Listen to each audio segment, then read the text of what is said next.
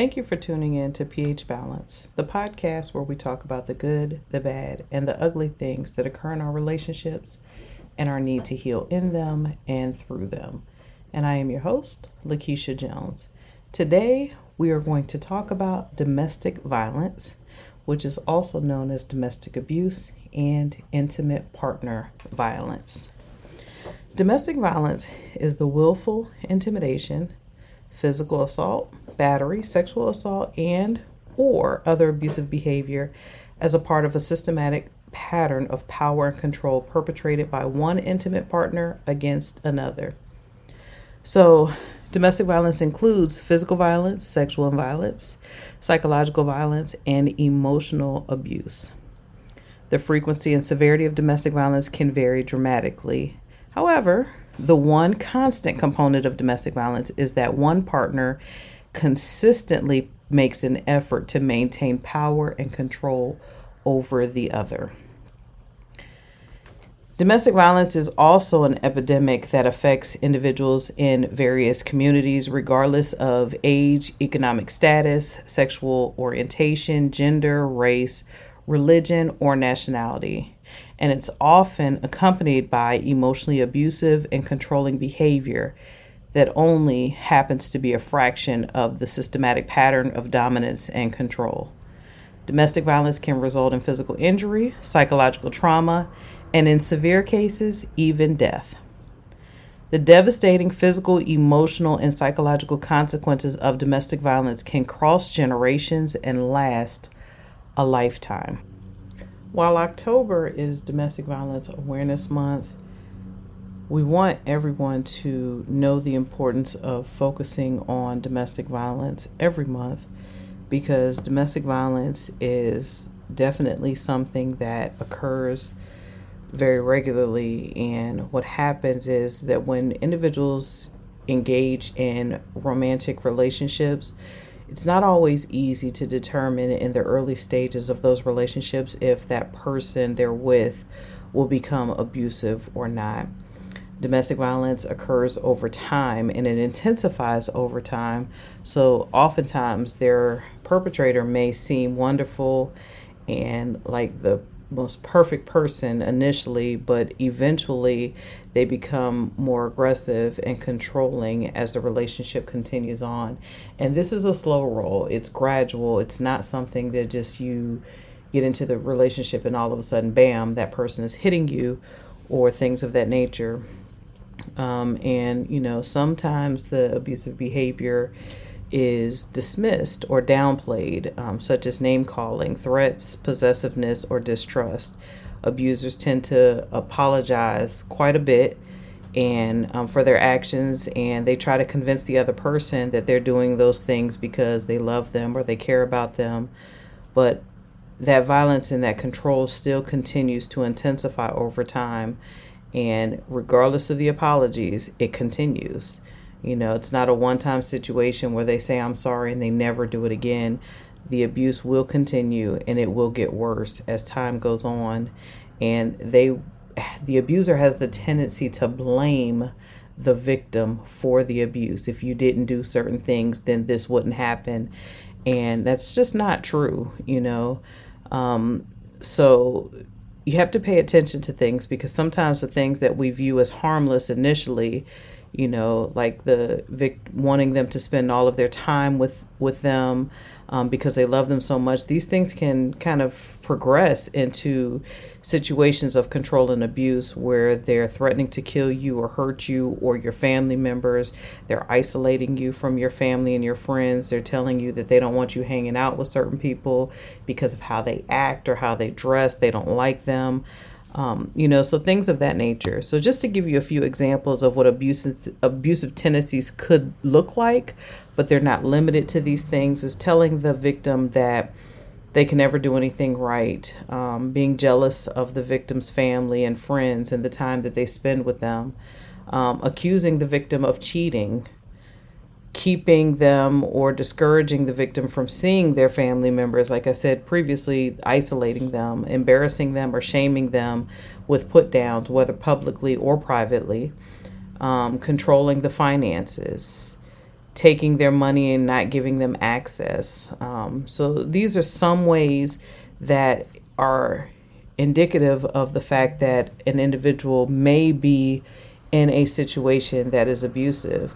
Um, it is important to know that domestic violence is not all physical abuse. Sometimes it can be verbal, sometimes it can be psychological, sometimes it can be financial or religious. Some of the signs of emotional or verbal abuse could be the partner attempting to control what you wear or how you style your hair.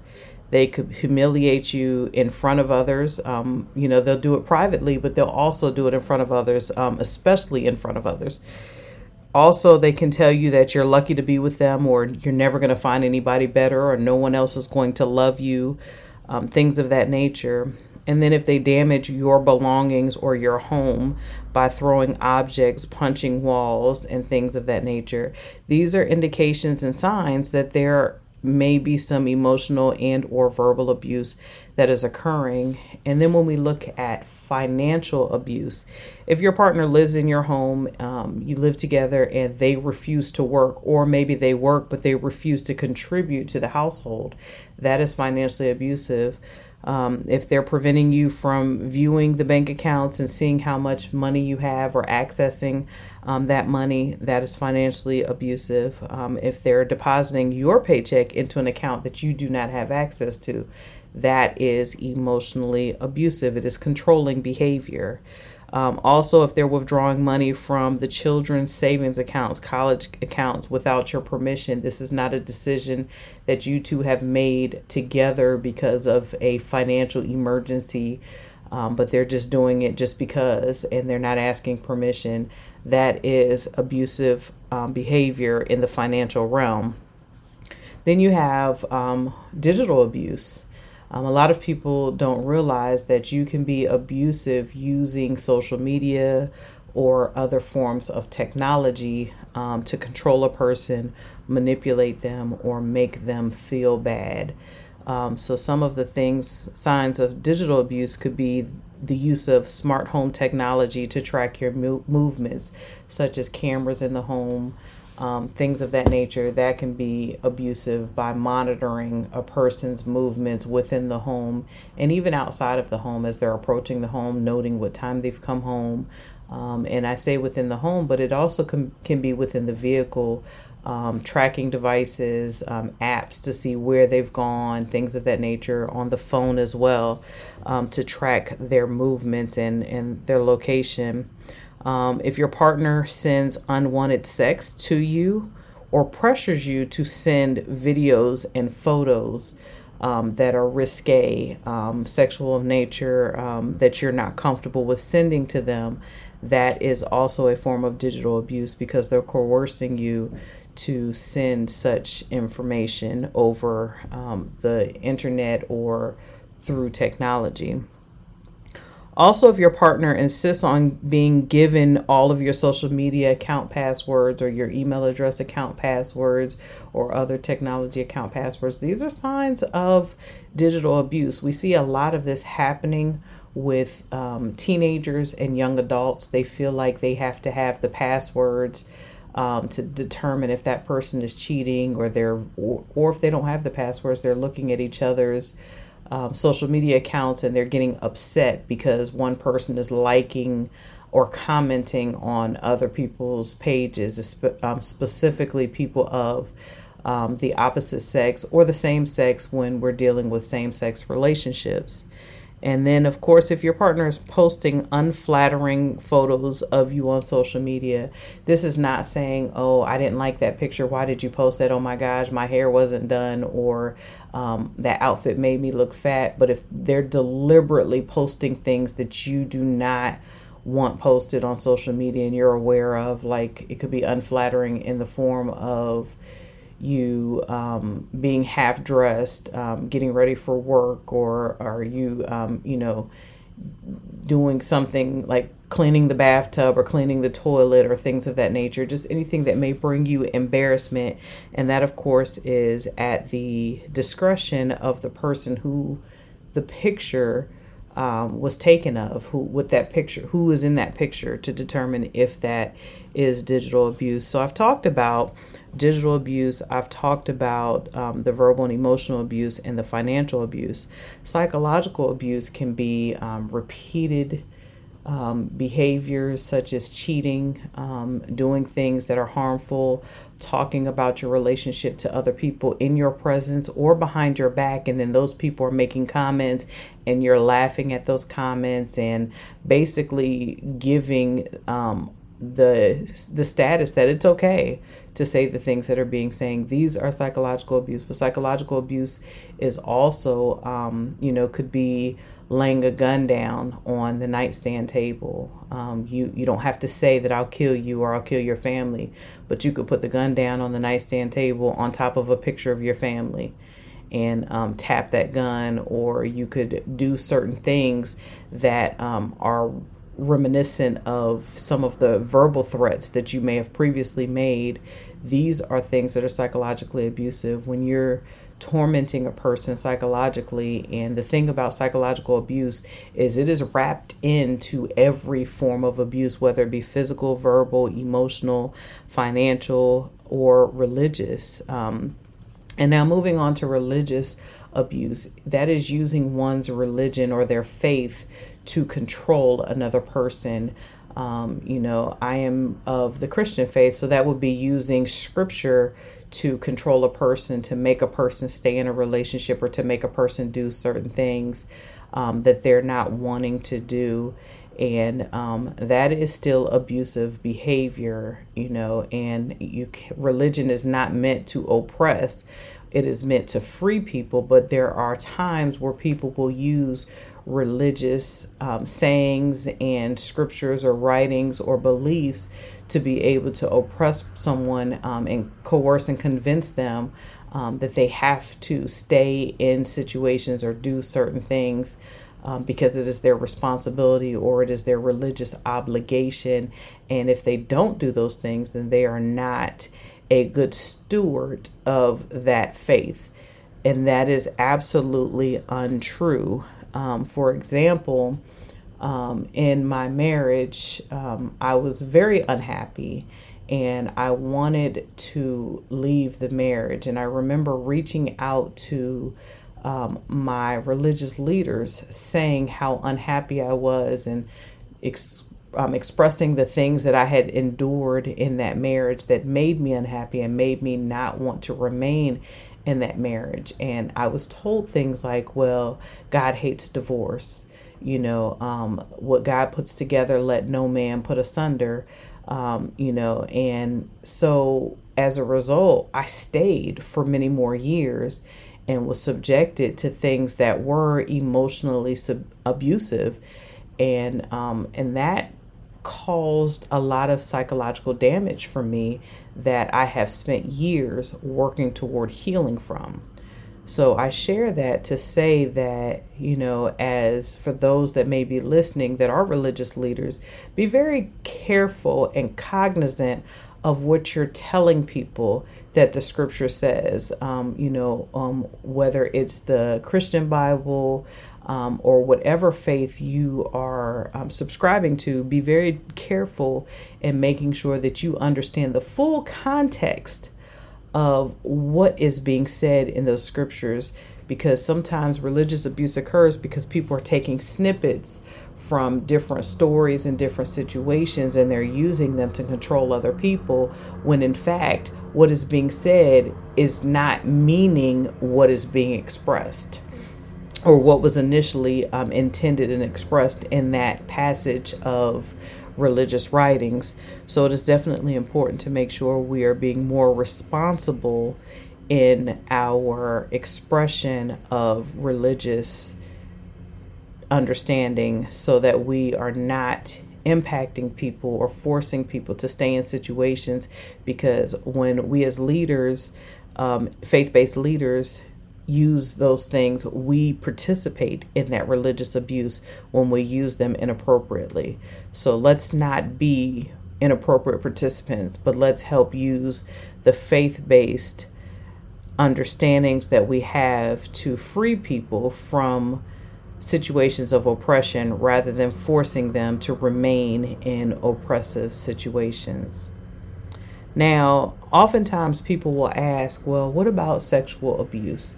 Well, I want you to understand that sexual abuse is a part of physical abuse, and I've left explaining physical abuse for last because I want people to understand that physical abuse is any type of abuse that causes physical harm to another person. Um, so that could be hitting an individual, punching them, kicking, slapping, throwing an item at them, spitting on them, burning them, um, waterlogging them, choking them, or, or what most people refer to as choking, but is actually strangulation. These are forms of physical abuse. Um, then you have other forms of abuse that um, are physical in nature, but they're not physical contact. Um, it could be blocking a person from leaving. When you're blocking a person from leaving, some states view that as kidnapping. Um, anytime you are holding a person against their will, that is abusive behavior. Yes, you may want to have that conversation right now, but if that person is not ready to have that conversation or choosing to have it at all, they have every right to leave if they want to. And you have a responsibility to give them the space to be able to make that decision to leave or stay. You do not have the right to force them. Um, of course, when we're talking physical abuse, we do that does involve weapons um, physical abuse um, involving a weapon does not mean that you actually have to bring harm, physical harm with that weapon, but using that weapon is psychologically abusive and emotionally abusive, and it is considered a form of physical abuse because you've communicated a threat of harm to that person. Um, I just want to encourage anyone who may be in a situation of abuse to know that um, you do not have to remain in that abuse. I want you to know that, um, you know, oftentimes the individual who is in that abusive situation is afraid to leave. But know that there are always resources in your local community that are available to help you leave uh, the abusive situation. Um, as a survivor, I'm definitely thankful that we have a month that is used to bring light to a very dark situation. Um, because while I was in my abusive relationship, I blamed myself for the other person's behavior. I thought that I was getting what I was worthy of because my self esteem and my self worth was extremely low. I was called out of my name.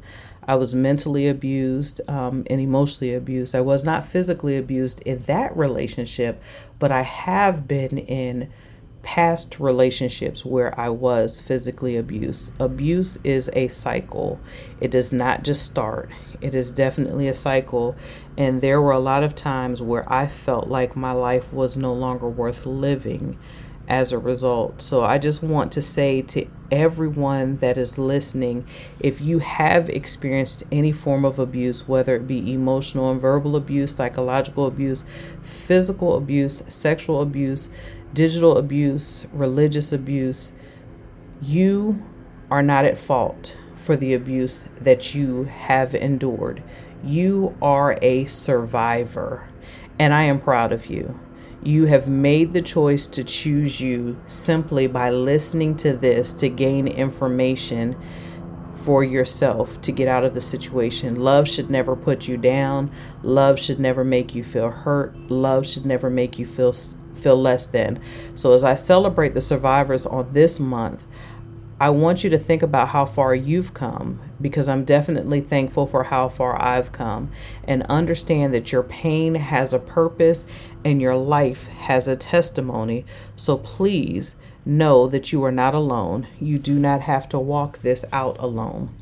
Now, I'd like to give a shout out to all of the advocates of domestic abuse awareness, whether you are a paid advocate or a volunteer advocate, whether you're advocating for women or men, children or animals, whether you're working for an, an agency or you're forging your own path. I want to say thank you for what you do.